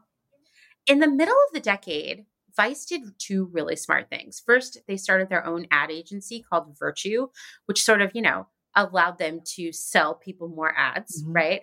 And then they became one of the first digital media outlets to get into online video with VBS.TV. I don't know if you mm-hmm. remember mm-hmm. this, but it was a digitally a digital video site funded with a two million dollar investment from Viacom. Weird. No. And I will tell you, this is just the beginning of Vice taking some weird money. Mm-hmm. They also realized, though, that they maybe needed to tone down their edginess because, like I was saying, sometimes you just were like, I I can't get a read on what's happening right now. Like, is this ironic? Is this offensive? Like, where's that line? You know, one of my friends gave me some really good advice a long time ago was like if you th- even think for a moment that it might be offensive it probably is and vice wasn't following that yeah. policy at all um, an early episode of vice's mtv show which ran for just one season cost the program dozens of sponsors after airing a segment about sex dolls which seems so tame to be now and i remember this episode it was pretty funny but i mean that was the thing like it was over the top, you know. In 2008, Alvi and Smith bought out McInnes, Gavin McInnes, who's like a I don't know, humor was becoming a liability, even though, you know, he, it had initially sort of defined the voice of Vice. Like that's what he was responsible for. I mean, I used to see him at every, not every, I'd see him at so many parties in Williamsburg. I mean, that guy partied harder than anyone. oh, no doubt, no doubt, no doubt. Mm-hmm. So I think it's important to take a moment to talk about Gavin McInnes. So he left Vice, and the vibe I got from some other things I read is that it was not a mm. pleasant separation. Like he was very bitter. And so he went on to write a series of books like Kim's favorite book, how to piss in public. Oh my God, how did you know? I know, I know. And then that gradually shifted into writing articles for right wing websites like Taki's Magazine and VDare. Mm. And McInnes would tell you without a hint of shame he is Islamophobic, he is anti Semitic, he is transphobic, he is homophobic, he's racist, and of course he's sexist. Oh. He told the New York Times, quote, I'm an Archie Bunker sexist. I don't like Gloria Steinem, but I'd take a bullet for Edith. I like don't even know what to make of that. I mean, what? this guy, he just sucks. And I'm going to tell you, you learn the more you learn about Gavin McInnes, you look back at old issues of Vice and you're like, that's yes. fucking garbage. Okay. That yes. wasn't ironic at all. That was just being like a hateful person. But we're just, we're consuming it as ironic, but in reality, mm-hmm. it's authentic which is hilarious. Yeah, he would post a picture of a guy in Do's and Don'ts because I think he was the one who wrote Do's and Don'ts, and it would be yeah. like looking at this guy's making me an anti-Semite, and you'd be like, mm-hmm. uh, that's, is this funny? I, I, don't know. I feel weird. So now that I hear this, I'm like, oh yeah, like he wasn't being ironic. We mm-hmm. just because hipsterism was so entrenched in irony that that's what was happening. In 2016, he launched the Proud Boys, oh. a neo fascist men's rights and male only organization classified as a general hate organization. general hate. Just generally hateful of everything. oh my God. Yes. And the, the Southern Poverty Law Center declared that uh, mm. women and trans men are not invited to join the Proud Boys. Sorry, Kim. Okay. Okay. Good to know. This group is incredibly sexist, transphobic, racist, and homophobic, just like McInnes himself. And the initiation process is, well, predictably stupid. Uh, step one mm. is a loyalty oath along the lines of I'm a proud Western chauvinist. I refuse to apologize for creating the modern world. Oh, deep, really deep. Oh, the next what? step. This is when you know that this is a really serious organization. Mm. The next step is getting punched until you can recite specific pop culture trivia. Like they might be say, list the names of five breakfast cereals. We'll keep punching you until you say them. Once you've passed that challenge, which, you know, apparently getting punched in the face makes it really hard to speak. So just something to think about. Next, you can, must get a tattoo and agree not to masturbate anymore. Like this non masturbation agreement is at the core of the Proud Boys. And I feel like I am not like an expert in this mm. area. I really try to avoid it because I get too freaked out. But I would think then that the Proud Boys and like incels also have their own Venn diagram with a lot of overlap too, right? Mm-hmm. Um, the last step, you you know, you got that tattoo, you got punched in the face, you signed the no masturbation agreement. You're st- I mean, this that actually super super aligns with original Vice. It sounds like it sounds like a, a cult that Vice would have started in the aughts. It does, it does. And the last step is getting into a major fight, quote, for the cause, which is what makes the Proud Boys even more disturbing. I mean, they were definitely part of, you know, the insurrection of the Capitol. They've been involved in Portland alone in so many insane confrontations with people who are showing up to, you know, stand for Black Lives Matter. They come in there and they engage in a lot of violence and fighting. The Daily Beast reported in February 2018 that the Proud Boys have amended their rules to ban uh, cargo shorts and opioids and meth, but cocaine is okay. Cargo shorts? Yeah, I, I, have no idea. I have no idea. But like I said, now that we know about McInnes, which is that he is a very hateful, bigoted person, I can't look back at old issues issues of vice without seeing how fucked up they were. Super sexist, classist, anti-Semitic, and homophobic. And while the general feeling was that all this was supposed to be ironic, I just don't know anymore. Mm-hmm. I don't I don't think I could read another an old issue of it. It didn't seem quite right to me back then, and to be honest, it just felt wrong. Mm-hmm. And now I know that it was, and it wasn't just me being hypersensitive. Wait, going back to these cargo shorts, okay. I can only. I just, I'm just trying to imagine what happened with a pair of cargo shorts to the point that they had to make a rule that you can't wear cargo shorts. If you know, please call the hotline. It's really, really important. I'll do some more. I felt that was like so random too. Like I can, I understand the drugs, obviously, but the cargo shorts. It's like, yeah. okay, was it because it was like attracting like a Jersey Shore cargo short lover? Was it because people were were carrying their their opioids in their cargo shorts like what was the cargo short? i have no idea i'm very intrigued and we have yeah. to find out hilarious uh, Vice carries on today without McInnes, and mm-hmm. now it's like a mega company with basically a media empire. You know, there's a show on HBO. Mm-hmm. They have massive investment from Rupert Murdoch. Yes, that's the guy who's the creator of Fox News. I feel like that to me casts another pall over Vice mm. for me. I, I don't know about you, Kim. Oh, I mean, yeah. yeah. and it has been called out for all kinds of nefarious behavior over the years, including massively underpaying and abusing mm-hmm. its staff, which makes sense based on its history of just like not paying people, yeah. right? Tracks and, that or tracks that totally yeah, tracks. Totally tracks. It totally tracks. And I do remember that one of the first things they had to do when they moved to their New York office and they, with all that investment money is they had to hire an HR person because they were harassing the employees so much. Like McInnes was using the FAG word to employees all the time, didn't want gay people working there at all, like just saying crazy shit. I mean, this place, it like has really ugly roots that are still there. They've also come under fire in the past year for creating a toxic and abusive environment for its female employees, which of course also all tracks because it's practically written into the DNA of that brand.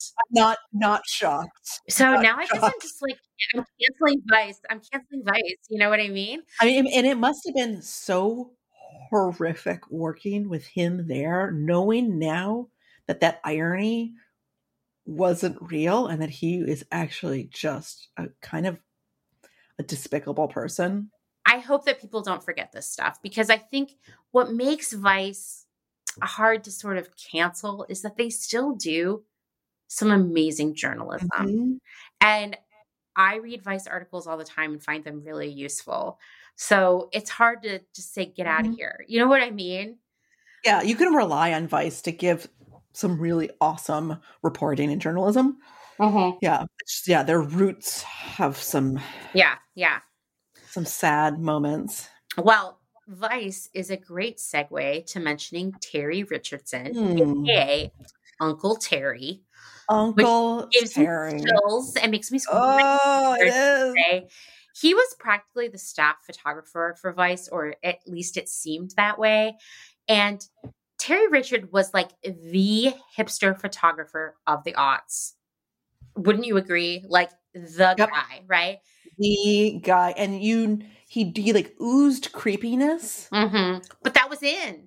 Yeah. We thought it was ironic, creepy, right? Mhm. It seems like a lot of the bad things that happened in the aughts with it, like this, like hipstery, raunch, harassing, like abusive culture, was under the guise of irony, right? Yes. Turns out Yeah. none of it was ironic. It was all fucking real, right? If like if it has a porn star mustache and looks like a porn star mustache, It is a porn it is a star porn star yeah, mustache. yeah, yeah, totally. And like uh so even terry richardson's like origin story was pretty hipstery and i took this off from wikipedia because it's also hard to find good information about him.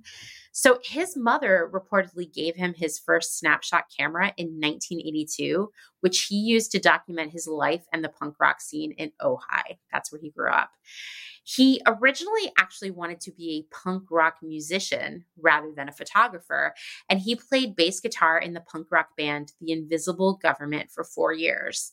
He also played bass for a variety of other punk bands in Southern California, including Signal Street Alcoholics, Doggy Style, Oh. Baby Fist, and Middle Finger. Baby I, fist. I think I remember Baby Fist. Oh. In 1992, Richardson quit music and moved to the East Village neighborhood of New York City, where he began photographing young people partying and other nightlife. I mean, he was like a party Mhm. photographer, you know. His first published fashion photos appeared in Vibe in 1994. And then these were just so well received that he shot an advertising campaign for fashion designer Katharine Hamnett's spring 1995 collection. The Mhm. campaign was noted, get ready for some cringing, for images of young women wearing short skirts with their pubic hair showing, Oh wow. which, ugh, Oh. I know, oh. just unnecessary. I think we're starting to see the hipster version of raunch culture starting to develop here, right? We saw Yeah. some a little bit of it in Vice. We're seeing it pick up Mhm. here. And so I'm just going to keep underscoring that this was not just a part of the mainstream culture. It was Mhm. such a part of hipsters too. Richardson's work has been in just about every magazine Harper's Bazaar, Rolling Stone, Vogue, you name it. And he's worked with tons of major designers, including YSL, Marc Jacobs, Tom Ford. And he's also worked on music videos for all kinds of people, including Lady Gaga and Miley Cyrus. I mean, he's like where he was, I guess I would say, was like the A list photographer of the aughts. And his work is known for being very sexy in a creepy way. We thought it was ironic, right? Lots of full frontal nudity, simulated or real sex acts, and just like a weird Yes. 70s porn vibe. I mean, very much the hipster definition of raunch culture. Yes. He himself described his style as, quote, trying to capture those unpremeditated moments when people's sexualities come up to the surface, which feels so gross to me in a post Yes. Me Too era, right? Disgusting. And especially since people were real like a lot of these models were so young. So young. I think that's Like- really important to mention Mhm. too. Yeah. So this is probably a great time to say that since 2001, Richardson has been accused repeatedly of using his influence in the fashion industry. Because, like I said, he was like the photographer to sexually assault or exploit models during photo shoots, Mhm. including coercing them to engage in sex acts with him. And what began as sort of like a whisper campaign that you would hear here and there picked up steam in 2013 when a petition was launched on change.org urging brands to stop working with Richardson. Mhm. It documented many of the allegations against him to that to that point, and it linked to numerous examples of hardcore pornography that had arisen from his fashion shoots, meaning that he had shot this himself that he Mm. had tried to remove from the internet in the wake of this controversy. Mm. He was doing some like really bad stuff. By 2017, many brands and magazines refused to work with him. And as of 2018, he's been under investigation by the world famous New York City SVU Special Victims Unit Mhm. for several allegations of sexual assault. Wow. Now, Terry Richardson had the iconic hipster look hmm creepy molester aviator glasses, that porn mustache that Kim was talking about, thick sideburns, and a signature flannel shirt. I mean, he looked like a creep, and we thought it was ironic. It turns out he was just a creep, He's just a creep. right? Uh, Actually, wait, before you go on, hmm with the party photography, I feel like it's so interesting to mention that that that culture and that need to consume party pictures and what Uh. you wore out and had photographed by party photographers was so incredibly important to trends and culture um, because we didn't have you know social media really you know and Mhm.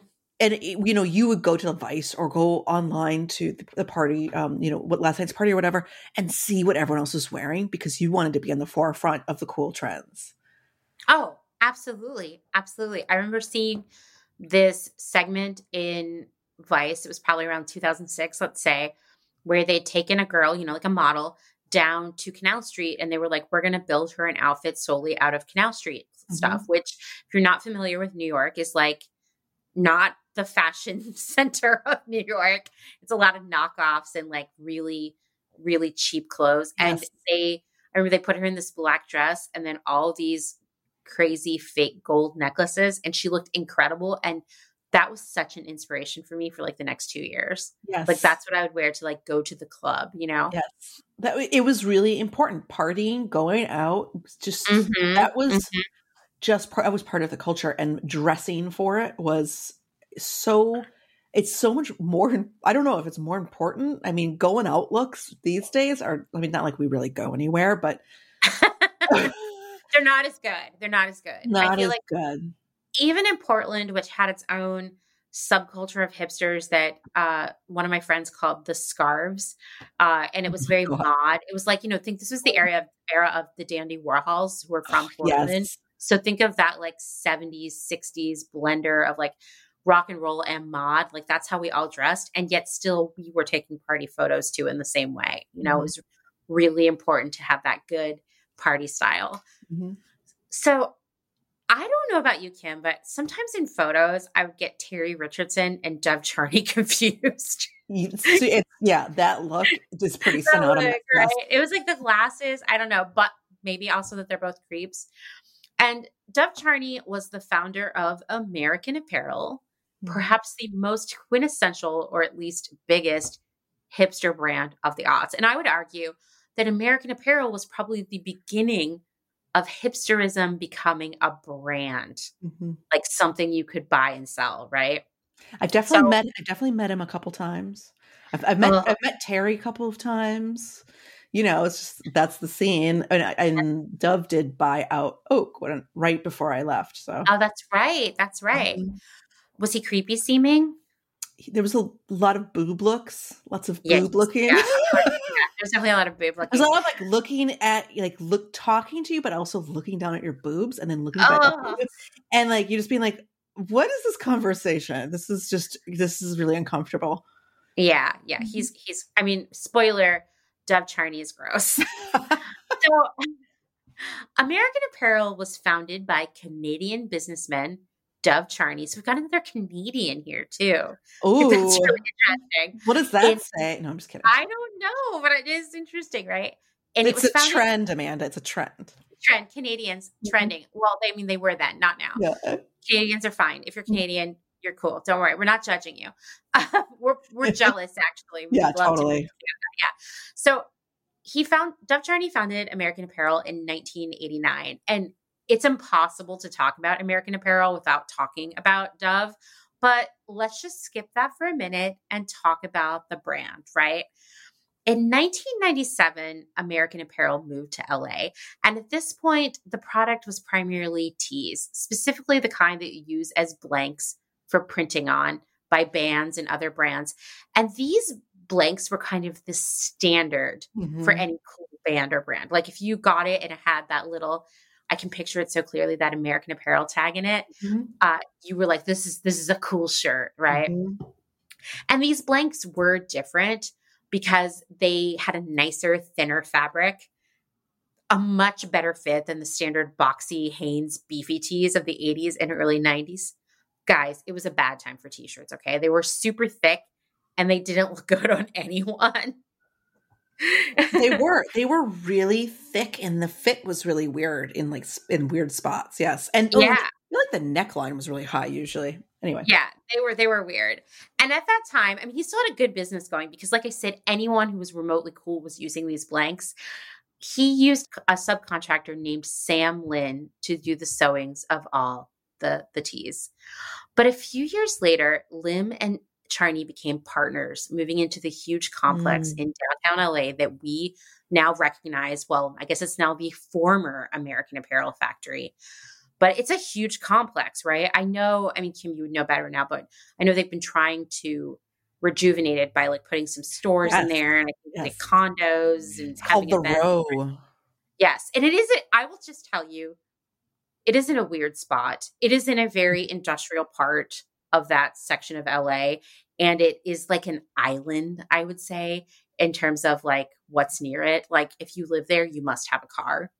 And it's weird. It's it's I think it's gonna be a tough sell, honestly. Well, they you know, they do um these like food carts. It's like on Sundays they were doing these like uh, it was like a big it was an old Brooklyn pop-ups. They used to have it in Williamsburg.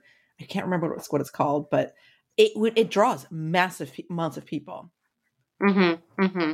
So people yeah. will go, and I know that on the weekends people go. I think the weekdays are just a lot slower. Um. So I guess that's a spoiler. That guess what? American Apparel goes out of oh. business. Oh. anyway, we jumped ahead, but you know, I, I I think that building is so iconic to anyone who's lived or worked near downtown LA. So Lim and, and Charney become partners and they move into that big facility, but they're still focusing on making blank tees for screen printers because this was a huge business. This was like the dawn of the graphic tee era that still hasn't let up, right? Yes. That was so big. You're right. Yes. Mm-hmm. Yeah, right. Right. This is like it was a smart thing for him to grow his business. Mm-hmm.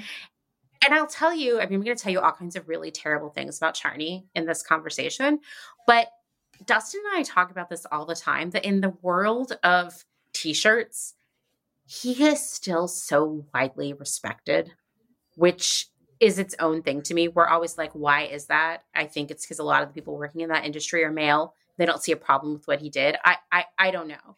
I don't know. I've talked to some other friends who've worked for other t-shirt companies that are LA based, and they will tell you the same thing that people still worship Charney in this like really odd way. So he wanted to move into retail, but you can't create a retail empire selling only blank t-shirts, you know? Yeah. So he worked on expanding the assortment to things like underwear, bodysuits, dresses, and so on. And this was really the creation of some of his like signature pieces, like number one, most of all, the iconic hoodie with the white drawstring. Yes. That hoodie became like the signature top layer for all the hipster uh-huh. dudes and graphic designers, right? Yeah. like it was like right. even in the oddies, it was like, oh, are you a young professional in a creative role? Then you wear this hoodie to work. You know mm-hmm. what I mm-hmm. mean? exactly. Exactly. Uh, he, you know, diversified the silhouettes using that thinner fabric into like more basic tees, which for men specifically were a lot more fitted than we'd seen in the past. You know, it was the the rise of men wearing V-necks and then later deep V-necks. Yes, exactly. yes, remember deep that? Mm-hmm. Yeah. Um, holographic fabrics mm-hmm. on like leggings, bodysuits, dresses, you name it. Sexy high cut bodysuits, bodycon dresses, leggings of all varieties, because leggings were a cool, stylish thing to wear back then. And we're definitely going to talk about leggings in that episode where we talk about scarves because I think I had forgotten that leggings were like really cool and like yes, fashion forward. Yes, you layered them under skirts. Like it, denim skirt and legging was one of the cool. Was like a cool look. Yeah, yeah. And he had. I'm. I'm. You know. I'm just going to tell you full disclosure. My favorite legging came from an mm-hmm. American Apparel. It was this like super high waisted mm-hmm. one. Oh, so good. Uh, and I will argue though that the quality of these clothes was kind of mm-hmm. right. The fabrics, they were whatever. But it was more. It was actually pretty affordable for being cool and made in America. Mm-hmm. But it was more expensive than what we were used to yes. paying for sure. I wouldn't call these. And this is a term that came later, elevated basics. I wouldn't call them that. But they looked different than anything else that was out there. And American Apparel also had this like very sexy and shocking marketing that really mm-hmm. made the brand. And like I said, the price point was premium for the fabrics, but like Kim said, not that premium. Like it was in the exact sweet spot where it felt aspirational mm-hmm. for younger people, but like very reasonable for older people, right? So it was appealing to a lot of different types of people. In 2005, sales exceeded 200 million. And I mm. can't say enough. That is massive. Yeah. Like we never came close to that at Nasty Gal. That was like double Nasty Gal, double ModCloth mm-hmm. even in one year. On just t-shirts on basics. I know, crazy, right? And remember they were making all this stuff in downtown LA. It almost felt like American Apparel had just sort of like come out of nowhere with stores popping up everywhere, like everywhere. Mm-hmm. And those hoodies were just like walking down every street. And I'm going to tell you, retailers were scared by this, especially the retailer that employed mm-hmm. me, Urban Outfitters, because we felt very strongly and and not not incorrectly that American Apparel was stealing customers from us, you know? Oh, yeah, they were definitely stealing up. We couldn't just go and copy what American Apparel had because it would be not very I don't know, it wouldn't it wouldn't appeal genuine or authentic to customers. Yeah, it's so, not it's not on brand. Right. So we couldn't we couldn't do that. But damn did we try to make all of as many hoodies and tees as we could. Mm-hmm. And I will tell you this, because I'm going to talk about the advertising in a few minutes. I sat in a meeting at Urban where the concern was that we were not sexy enough, that oh. our imagery wasn't sexy enough, the clothes we sold weren't sexy enough. Like we were getting, I mean, like the creative director was really freaked out by this. And I was like, I feel uncomfortable having this conversation because our customer, no matter how much we want to deny it, is like 14 years old. And I know that because I worked in the stores and rang them up. You know what I mean? And, yeah, yeah. And the models that we used in the catalog and on the website were also 14 years old. So it felt it felt wrong to be like sexing them up. I know we did a little bit of that where we started shooting people in sweaters with no pants, which I call the the nasty gal trademark. Uh, but it's just yeah. there was another floor set where like we had just all the stores had just reworked their entire sales floor for spring, which they would normally do. And about a week after they finished, they were made to redo a section of their store to look like an American apparel store. So painting everything white enamel, mm-hmm. putting fluorescent lights in, and putting all this like neon tape up on the walls.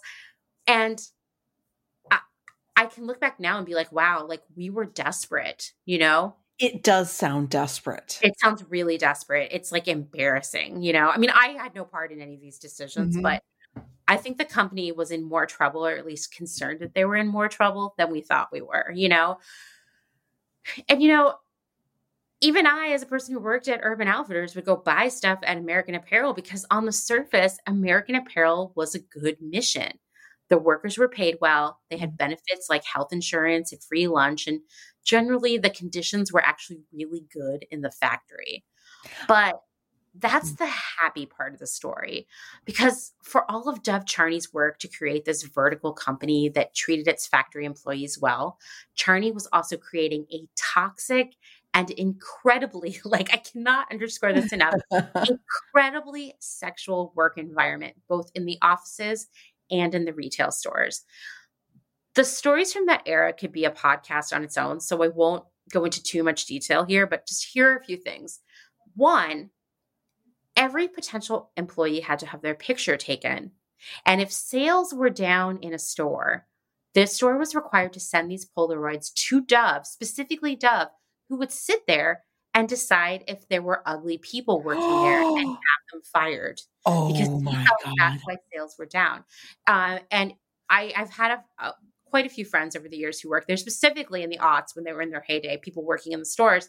And they would tell me it was this thing called class pictures where you'd all have to get together and he, like the store manager would take everyone's picture because sales were down and Dov wanted to know why. That And- makes me so violently I know. I know. Disgusted. I mean, it it uh, It's that is absolutely insane. Employees were also forced to sign an NDA when they applied for the job, accepting that American Apparel was a sexual environment and that they weren't going to try to sue over it. Imagine that. Wow. And this this sexual environment started at the top. Like Charney was famously quoted as saying, "quote Sleeping pe- with people you work with is unavoidable." I mean, this like all of this already under a 2021 lens is like, how did this how did Mhm. this happen, right? Charney was also the photographer behind most of the company's most famous marketing shoots. In fact, he did almost all the photography. Usually, he liked to work in the nude and he was known for gifting dildos to his favorite models. So I had a boyfriend who worked at American Apparel for quite a while. And I'm going to talk about him more later at the end of this, but he worked in for American Apparel in LA, then in Portland, and then in Philadelphia. And at one of the stores, I want to say it was the Portland store, you know, Dov got the the class pictures. You know, he wanted to see who was working in that store, and he picked one of the girls to come to LA and model for him. It was an incredibly traumatic experience that included him making her rub KY jelly all over his naked body what? during the photo shoot. Yeah, it was really, oh. really bizarre and disturbing. It, well, anyway, Oh my gosh. I mean, I I knew that that there was a bunch of stuff happening because I read I'm sure you'll talk about this that one article. Well, mhm. Um but I didn't know it I mean I god, I guess I just I just didn't want to look at it. yeah, yeah. Um, the ads themselves that he, were being shot by Charney were iconic in their overt sexiness. They were shocking whether that you saw them on the back of a copy of my Vice or on a huge billboard on Sunset Boulevard. And I was trying to remember some of them, and all I could picture was crotches, like just I actually- I just saw one because they're they're trying to or yes, yeah, I think it's American Apparel. Yeah. Um they're like trying to recreate it. Is it American Apparel or was it It might his be LA Apparel. It might be his because his looks the same. You're right. It's his, and it's they're trying to do the exact. Uh, and thing. just, it, in 2021, it's like, no, we don't have time for that. You know what I mean? Like, he, it's like he's a one trick pony, it seems Mhm. like. So, for here's some examples of some ads. So, two women are lounging on beach chairs, stripped down to their 8301 hot shorts. I can picture those shorts. They're so iconic. Mhm. Nothing else. So, no top or anything. And the slogan reads, Carefree, comfortable, and cotton. You can feel how good it looks Wow. or a girl wearing the 8315 red boy briefs, which I always thought were very uncomfortable, photographed from her upper thighs to her bare midriff, sitting back on a laundry machine, and it reads in big block letters Sunday afternoon, washing machine, California. That one Oh. was on Vice, I think, multiple times, I swear. Oh. So Alex Spunt was Dov Charney's right hand person on these photo shoots for like probably the peak era of American Apparel. And she told Jane magazine, quote, we get mixed criticism. Women saying that they love that we don't use real models or you're socially conscious but exploiting women. I disagree. It's a fine line. Of course, the women are sexualized in the images, but I don't think there's anything wrong with that. It's not just about being socially conscious, it's about being a profitable company. Hmm. I mean, that is raunch culture right there. Mhm. That female chauvinist pig right there. Yep. You know, yes, it's the juggies, but it may as well be, right? I think that what makes confusing is that if you're in this hipster subculture that is like, we are so superior to that mainstream raunch culture and we do everything ironically or creatively, then you feel like if you don't think this is awesome, that there's something wrong with you, mm-hmm. right? You don't question those ads or Dov Charney's behavior. You question yourself. right? right? Yeah. In person, Alex Spunt, she went on to say, quote, Dov's not sexist. He wants nothing to do with PC backlash. He rejects early 90s feminism. Hmm. Hmm. Sure, he might come across as offensive, but truthfully, he really respects women who work here and he would never hurt anybody. She added, He's never masturbated in front of me. I mean, Kim, how many coworkers ha- could you say that about that they have never uh, masturbated in front of you? Thankfully, all of them. yeah, I know. What the fuck? She's like, see, so it's like no big deal, right? I mean, the fact that he rejects early '90s feminism. Yeah, sorry, but you're isn't a it, it isn't sexist. You're like, um, yeah, you're sexist. Like, go hang out, go hang out with Gavin McInnes. Oh, exactly. Yeah, it's gross. So this is a great transition into seriously one of the most legendary mm-hmm. articles I've ever read in a magazine. It was written by Jane writer Claudine Ko and it was a feature she wrote on Dov himself in 2004. And I just reread it this week multiple times, and it's still just as shocking and upsetting now as it was 17 years ago. And honestly, if a if an article like that came out last year, he would be fully fucking canceled. Yes. Can we just agree on that? Yeah. Oh, but absolutely. 2004, oh, he's just this lovable scamp. So mm-hmm. here, I'm going to share some stuff with you right now. For example, over the period of days she was interviewing him, so she interviewed him in person a couple times at his apartment and at the, you know the factory, and they also had various conversations over the phone, which I feel like is him just being a creep or trying to exert some sort of power or trying to sleep with her because the article's not that long, okay? Over that period of all these conversations, he masturbated in front of her both in person and while on the phone. Multiple oh, times. My. I know. I mean, that's either an ish, a problem, like an actual psychological problem, or it's like the shock value. He's doing this for to get more like PR for being shocking. I have no idea. Who does that? You know that she's going to write about it. I know. I I think he just can't control himself. Mm-hmm. You know, I think he really is this way. And you know, once again, this is 2004, and I have I I've already told you one appalling thing that should have alone canceled him, right? But I'm going to tell you. Remember, I was talking about like, oh, we're at Urban Outfitters, we're freaking out about what's going to happen with American Apparel I mean, that must have been like 2006. So this mm-hmm. article did not damage his reputation at all. No. Uh, I think I just need to show some, ex- like, share some exact quotes from this article to really convey okay. it. Mm-hmm. And I would just say that Mr. Christensen, if you're listening, you might want to skip this section. Wait, I feel like Mr. Christensen is basically just for any of our listeners is is it's basically if you've got a child or or someone who's sensitive just have them, yes. have them just turn it off or have them go out of the room yeah yeah or if it's your or dad or know? my dad also yeah sorry yeah dad really dads of all mm-hmm. ages so she said quote i asked him how he relaxed Oral sex, he says, settling into a chair behind a cloud of smoke. I love it. I'm a bit of a dirty guy, but people like that right now. Oh. I mean, that is like barf city, oh. right? But also so odds. Mm-hmm. He said, quote, I think sex motivates everything. He says that peering at me from behind his boxy 70s frames. You know the type. Mm-hmm. It motivates my work too. You don't want something that's sexually driven like panties but then have them made in a horrible sweatshop. I guess I never thought of panties as being primarily sexually driven, which I think says something about him yeah. as well, right? His assistant, Iris Alonso, who went on, by the way, to found Everybody World, which we can talk about later. And you and I have mm-hmm. talked about this offline. He, she founded that with Carolina Crespo. She was actually also quoted in this article by Claudine Ko, and she said at the time, quote, I think it's really healthy to have an orgasm four times a day. It's got to be great for business. And it was definitely implied that he has, at the bare minimum, masturbated in front of her on a pretty regular basis. Wow. I will say here, just food for thought, what do we think of two women who worked in this environment directly with Dov? Like Iris was like with him every day, starting a company and using his factory to manufacture because that's what everybody world is doing. And I like, I can't. You yeah, know what I mean? I agree. What is wrong with you?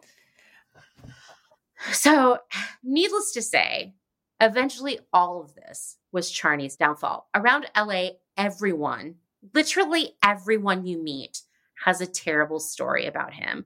And I've worked with some previous American Apparel employees who also had horrific stories about his brutal temper. Oh, interesting. Mm-hmm. And a few years ago, man, I mean, I would say probably about four years ago, maybe five years ago, a podcast called Startup.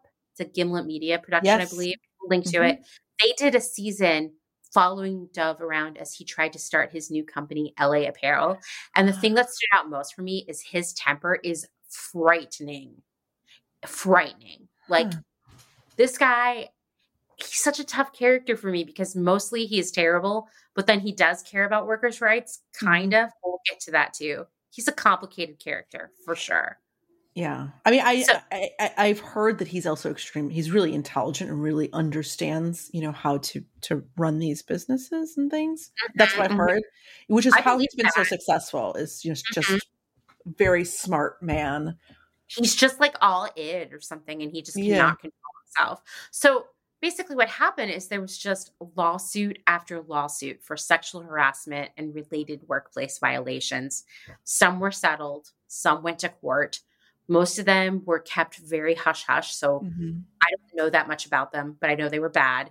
And they were for a lot of money, these settlements. I remember that was the thing that really came out because eventually the company reached a point of bankruptcy, which was the result of bleeding money from settling these lawsuits and over expanding into retail or doing crazy stuff like now we're going to buy a shoe factory.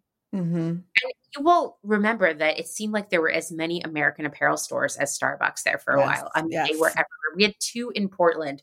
Our population wasn't that big at that point, you know? And I remember as they filed for bankruptcy, you know, the only website that I remember really regularly speaking about what was going on with Charney was um, Gawker. And they would tell you that, like, these settlements were what was really draining the company because mm-hmm. they were huge and they were frequent. Like basically, they were paying off women all the time that he had done bad things to. And he was sleeping with people who worked there too. So it's like just a disaster, right? Anyway, there were various reorganizations and even attempts at using venture capital investment to save the company. But eventually, Charney was ousted and pretty shortly after, the company was bought by Gildan. Yeah. Which for a long time was basically like when back when American Apparel was in the business of just making blanks, Gildan was their number one competitor. Mm-hmm. All the stores were closed, but the business does live on sort of online. It's kind of weird. I, I, rem- I remember having like recruiters like right I think right Me after too. No, I think yeah. we both were having these recruiters reach out because they were like, "Oh, we're trying to rebuild American Apparel." And I was like, "Oh, I feel like I hear some really bad things." Like, no, it's really great. But then, you know, the recruiter would be like, "Oh, no, now they're going in a different direction." They'd be like, "Oh, no, they're going in this direction." I was just like, "Oh, I don't. Oh, this doesn't sound good." I so I knew at that point that there was a woman who'd come from J.C. Penney running the show, and I was like, mm-hmm. "Okay, that's interesting." I'm maybe more interested. And I was supposed to go in for an interview that week for something. I don't know, it was like e-commerce buyer or something. They never got back to me to confirm the interview. And the next week they just closed. Like that was it. Yeah. So it was right around that time when when yes. Nasty Gal under. Yeah. So last year, Charney was back in the news with his new brand, LA Apparel. I urge you to check out their website because it looks exactly like American Apparel. Uh-huh. Same super sexy, somehow oily marketing and photography. I'm sure the photos are taken by Dov mm-hmm. and everything is made in LA. And it begs the question could maybe Dov have a different idea to try? like, I just, like, why would you do that? And like, how removed from the world and wrapped up in yourself are you if you think that any of that is relevant and appealing in 2021 you know what i mean mm-hmm. i mean everybody everybody world has done a much better job obviously coming with a fresh perspective mm-hmm, mm-hmm. and a, a, sustainable message you know it's like mm-hmm, mm-hmm. i wonder if he even owns a little bit of that or something to i i think so i think so for sure so in June, a physician reached out to the LA Health Department to express concern about the LA apparel factory being a hotspot for COVID. Basically, this doctor, I'm pretty sure if I recall, they came from a clinic. They were seeing a lot of people testing positive for COVID who all worked at LA Apparel. Oh, wow. At that point, based on what this doctor knew, about 150 employees had tested positive. The health department swooped in and discovered that social distancing wasn't being implemented. And workers were supposed to be separated by plexiglass, but they were mm. being separated by cardboard boxes. Hand sanitizers and masks were not in masks were not in use. And furthermore, LA Apparel was unwilling to give the health department a full list of its employees, which says to me that they were definitely hiding something, whether it's that more workers were infected than they wanted to let on, mm-hmm. or that there were undocumented workers mm-hmm. in there. I'm not really sure. At one point, the company wouldn't even allow the health department to have access to the facility. So you know bad stuff is going on, right? Yes. They have they have lots of things to hide. Yes, yes. So the health department closed them down. Now, the health department told Dov, listen, you can reopen after all the infected and exposed workers are fever free for 10 days. In fact, you can reopen whenever any of them hit that point and have them come in. But, like, obviously, you are going to not have a full workforce. It's going to take you a lot longer to accomplish, you know, the orders you're working on, but you can do that. But they were very clear that LA Apparel was not permitted to reopen the factory with new employees, mm-hmm. therefore exposing them to other employees that had been also exposed to COVID, right? Well, guess what happened? Dov brought in some new workers anyway. Oh. The city found out and they shut the factory down again. And I want to say 375 employees that the health department knows of tested positive for COVID and four wow. died. You know? Do you know how many employees that that they that they employ? How many how many people well, actually there in total? I mean, that's so, a lot of people for, I know, for I know. this business. I am a little confused because, you know, Dov wasn't very forthcoming with the health department.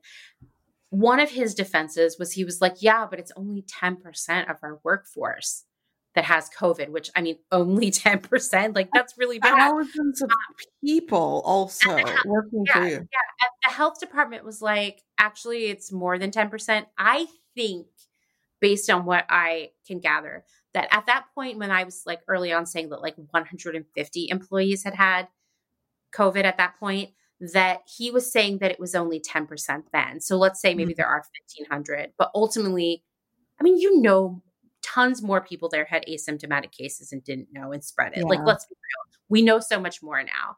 But he was trying to basically be like, no, it's like no big deal. You know, we are, he, he posted this like I don't know, it was like a screenshot of something he had typed up on Instagram, which gazillions of people liked, which infuriated me. That was basically like, we have been leading in terms of COVID safety, like leading the industry by, you know, what? masks and hand sanitizer and social distancing. And like we've set the tone for manufacturing in LA.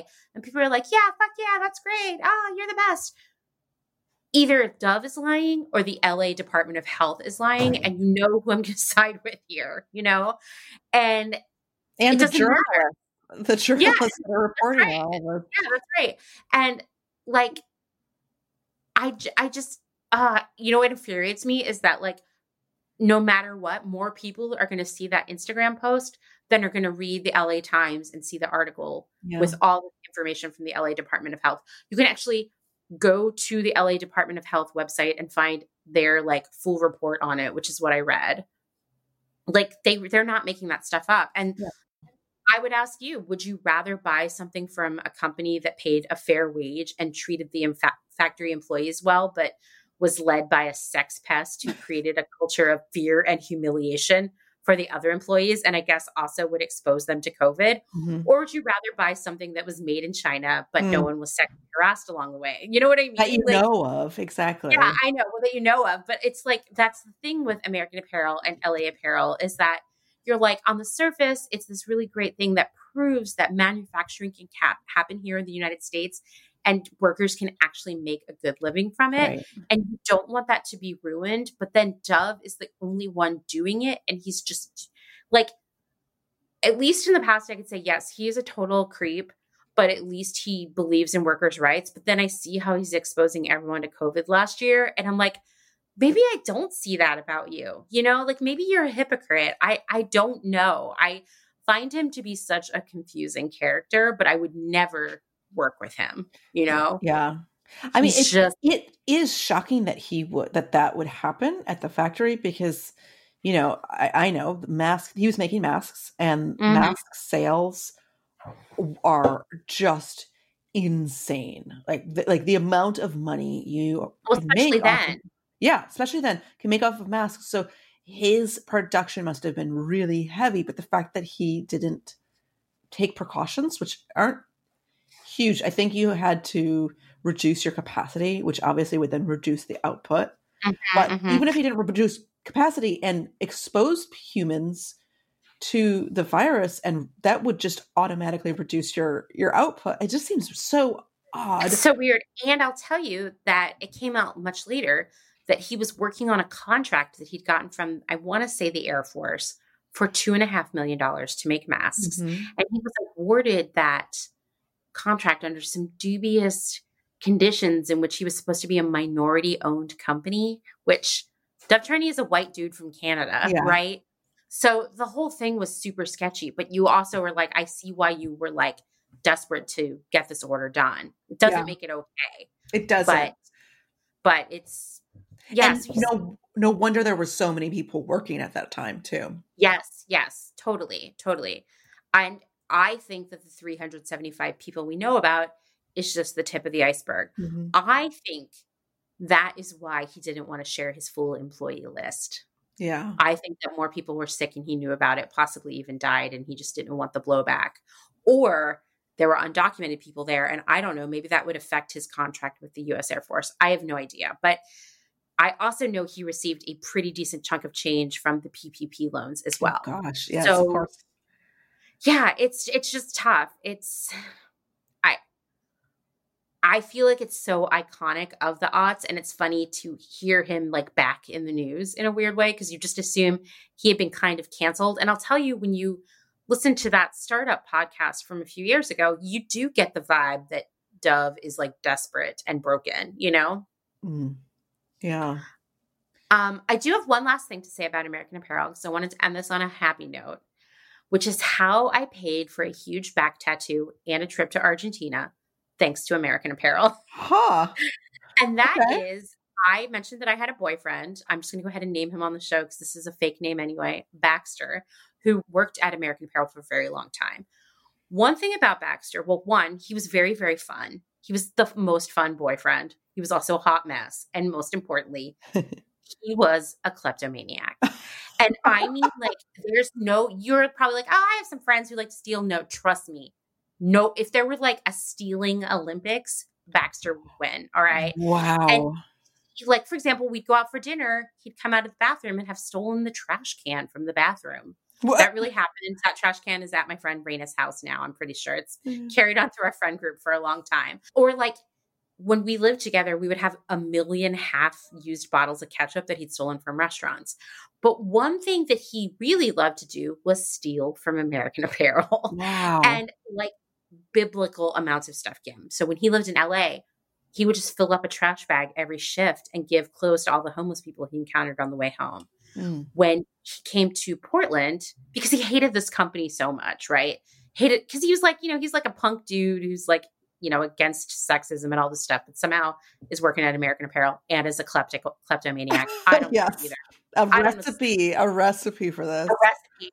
He would come home from work every day with a trash bag of stuff too and dole it out to everyone in our friend group. And we'll tell you this he was not the only one. He would talk about coworkers coming in on their day off with like IKEA bags and filling it with shit wow. and walking out the door, and they just the no one cared. Loss. The loss no one. I know. I can't even imagine what their shrink was because everywhere he worked, people were stealing like crazy. Mm. So what this meant for me is that I had everything that American Apparel sold in that era, sometimes in multiple sizes and colorways. I mean, I had packs of those like striped tube socks that I'd never even opened or worn. You know, mm-hmm. they were mm-hmm. just piling up, and I was like, Baxter, please stop. But he just kept bringing me things. I know that after we after we broke up, he continued to work in American Apparel for a few more months, and I think he got fired for punching someone in the face. And Wait, his like uh, like a customer or a coworker? I think a coworker because everybody was always like coked up and wasted and stuff mm. there too. It was always weird. And I remember we hooked up, you know, like six months after we broke up briefly. And I went over to, he was living in this like punk house in West Philly in the attic. And along one wall was just like easily a hundred pairs of those slim slacks that he had stolen, and his plan was he was going to wear these for the rest of his life. but like, like the shitty. Sometimes they rip after three wears. Glad I got them for free. I mean, like there was like I don't know ten thousand dollars worth of pants a, in his room. Lifetime supply of American Apparel. Yeah, oh. slim slack. So anyway, we break up, and I have all this American Apparel shit, and I was like, I don't want this. This is even how I dress. So I started selling it all on eBay. And there was a massive market for it, specifically in Europe. Mm-hmm. And I would mm. ship to overseas. So I was shipping American Apparel like nonstop. I was selling the stuff for like half price and still made thousands and thousands of dollars. Wow. And so I went to South America. That's know? amazing. I know. Thank you, Baxter. Oh, thanks, Baxter. I'm so curious where Baxter is now. I think he's back in LA and he's married, but uh, yeah, he, I mean, he was such a weird character. And one of the reasons we broke up is that I could not handle the stealing. I was just like, this is not who I am. Like, I'm never going to go in a store and steal stuff. And I feel guilty accepting stolen stuff from you or even living with you knowing that you're stealing. Cause he had reached this point where he was like, I only eat stolen food now. oh my God. I guess I don't have to cook anymore. That's great. And so he would just steal food constantly and eat that. Or I would be like, hey, can you pick up some toilet paper? In my mind, I'm thinking, go to the store and pay money for it. I mean, he had a job. Instead, he would go steal, he would go from Starbucks to Starbucks stealing toilet paper for a few hours and then bring home all these weird industrial rolls of toilet paper. Oh, God. And I was just like, you know, I I've worked retail for a long time. I come from a family that has jobs like that. I see how when shrink is high, it's the employees who suffer. Like you don't get a raise, they make things hard, they're dumping your bags, they're not letting yeah. you go in the bathroom when you need to. Like yeah. I just I can't be around this anymore. And that was ultimately why we broke up. Mm, interesting. Yeah. Well, that's awesome. So I guess that concludes our first episode about hipsters. Yeah. that was exciting. That was so interesting and so fascinating. And it did take a very long time to research. Yeah. But I'm so happy that I was able to to do that and be able to look back and reflect on that time period. Yeah, and we'll I guess we'll be back next week with more hot hipster of the aughts action. Awesome. All right. Well, thank you again. Bye. Bye.